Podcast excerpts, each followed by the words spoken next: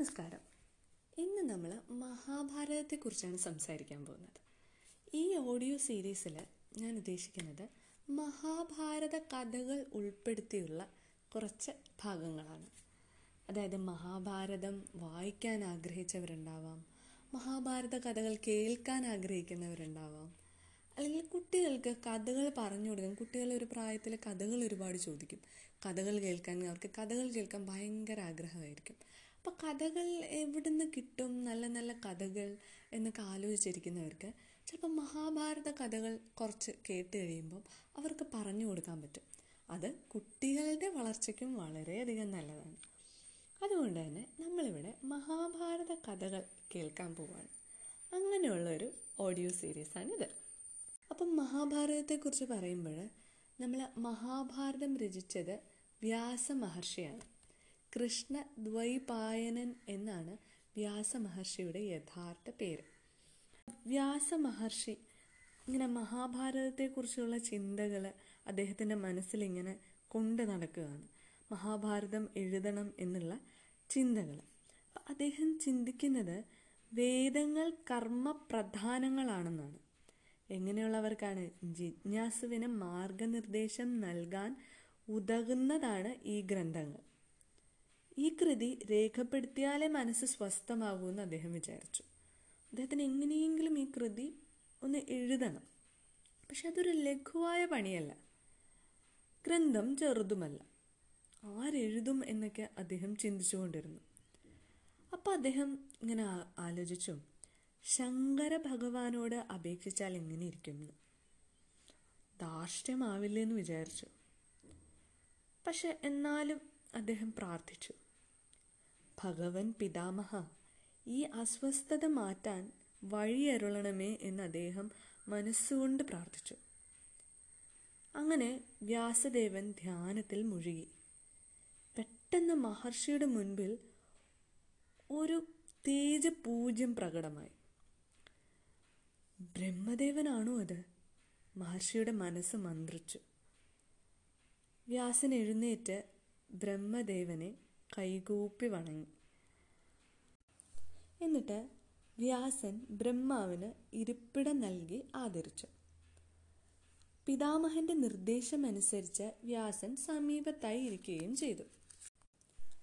എന്നിട്ട് വ്യാസദേവൻ പറഞ്ഞു ഭഗവാൻ ഞാൻ ശ്രേഷ്ഠമായ ഒരു കാവ്യം രചിച്ചിട്ടുണ്ട്. ഭാവനയിൽ നിലകൊള്ളുന്ന ആ കൃതി വൈദികവും ലൗകികവുമായ എല്ലാ വിഷയങ്ങളും ഉണ്ട് അതിൽ വേദാംഗങ്ങൾ ഉപനിഷത്തുകൾ ഇതിഹാസം പുരാണം വാർദ്ധക്യം മരണം ഭയം രോഗം തുടങ്ങിയവ ഉണ്ടാകാനുള്ള കാരണങ്ങൾ ആശ്രമധർമ്മങ്ങൾ തപസ്യ തുടങ്ങിയ പ്രപഞ്ചത്തിലെ എല്ലാ വിഷയങ്ങളും വ്യക്തമായി അതിൽ പ്രതിപാദിക്കപ്പെടും. ലോകനീതികളും രീതികളും സർവവ്യാപിയായ പരമാത്മാവിന്റെ തത്വവും വിശദീകരിക്കുന്ന ഈ ഗ്രന്ഥം എക്കാലത്തും പരിഭാവനമായി പരിഗണിക്കപ്പെടും. പക്ഷെ ഇതൊന്ന് പകർത്തി വയ്ക്കാൻ യോഗ്യതയുള്ള ഒരാളെ ഇതുവരെ കണ്ടുകിട്ടാനായിട്ടില്ല. അതുകൊണ്ട് ഉള്ള മനോവിഷമം ചിന്തിക്കാനേ വയ്യ. അപ്പം ബ്രഹ്മദേവൻ പറഞ്ഞു മഹർഷി അങ്ങ് വലിയ തത്വജ്ഞാനിയാണ്. ആകയാൽ താപസന്മാരെക്കാളും മുനിസത്തന്മാരെക്കാളും മീതയാണ് അങ്ങയുടെ സ്ഥാനം.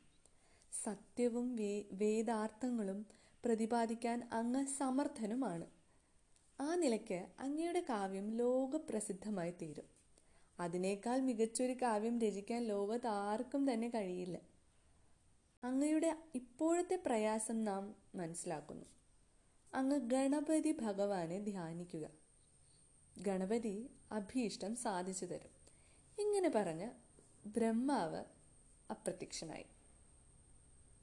അനന്തരം വ്യാസദേവൻ ധ്യാനനിമഗ്നനായി.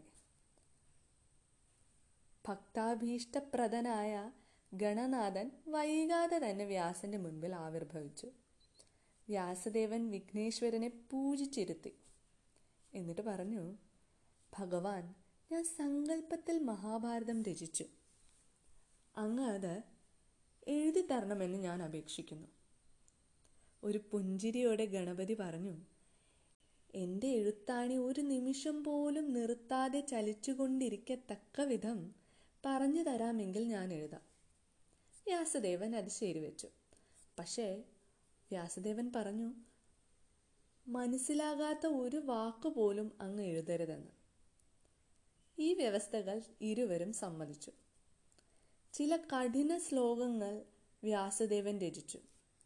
അവയുടെ അർത്ഥം ഗ്രഹിക്കാൻ ഗണപതി ആലോചിക്കുമ്പോഴേക്കും വ്യാസൻ തുരുതുരെ ശ്ലോകങ്ങൾ രചിച്ചു ചൊല്ലിക്കൊണ്ടിരുന്നു. ശരിക്കും ഈ മഹാഭാരതമുണ്ടല്ലോ. വ്യാസ ഭഗവാൻ രചിച്ച രൂപത്തിലോ ഗണപതി ഭഗവാൻ പകർത്തിയെടുത്ത രൂപത്തിലോ നമുക്ക് കരഗതമായിട്ടില്ല. ഈ കഥകൾ കേട്ടറിഞ്ഞ പ്രജ്ഞാശാലികൾ പല തവണ വിഭിന്ന സന്ദർഭങ്ങളിൽ വീണ്ടും വീണ്ടും പറഞ്ഞു കേട്ടത് ആണ് നമുക്കിപ്പോൾ ഉള്ളത്. നമുക്കിപ്പോൾ അറിയാവുന്ന മഹാഭാരതം എന്ന് പറയുന്നത് അതാണ്. നമ്മൾ പറഞ്ഞല്ലോ നമുക്കറിയാവുന്ന മഹാഭാരതം എന്ന് പറയുന്നത് പല മഹർഷിമാരും മുനിമാരും പലരോട് പറഞ്ഞ് കൈമാറി കൈമാറി വന്ന കഥകളാണ്. അങ്ങനെയുള്ളൊരു മഹാഭാരതമാണ് ഇന്ന് നമ്മൾ ശ്രമി ശ്രവിക്കുന്നത്. അപ്പോൾ ഇങ്ങനെയാണ് മഹാഭാരതം എന്നുള്ളൊരു ഗ്രന്ഥം എഴുതപ്പെട്ടിട്ടുള്ളത്. മുനിമാരും മഹർഷിമാരും കേട്ടറിഞ്ഞ കഥകൾ ആണ് ഇപ്പോൾ നമുക്ക് കിട്ടിയ കിട്ടുന്ന കിട്ടിക്കൊണ്ടിരിക്കുന്ന മഹാഭാരതം എന്ന് പറയുന്നത്. ഇന്നത്തേക്ക് ഇത്രയേ ഉള്ളൂ. അടുത്തൊരു ഓഡിയോ ക്ലിപ്പിൽ നമുക്ക് ശരിക്കും മഹാഭാരത കഥകൾ തുടങ്ങാം. ഇന്ന് നമ്മൾ കേട്ടത് മഹാഭാരതത്തിന്റെ ഒരു തുടക്കമാണ്. എങ്ങനെ മഹാഭാരതം തുടങ്ങി എന്നുള്ളത്? ആര് രചിച്ചു? എങ്ങനെ രചിക്കപ്പെട്ടു എന്നുള്ളത്? അടുത്ത ഓഡിയോ ക്ലിപ്പിൽ നമുക്ക് ബാക്കി കഥകൾ കേൾക്കാം. നന്ദി.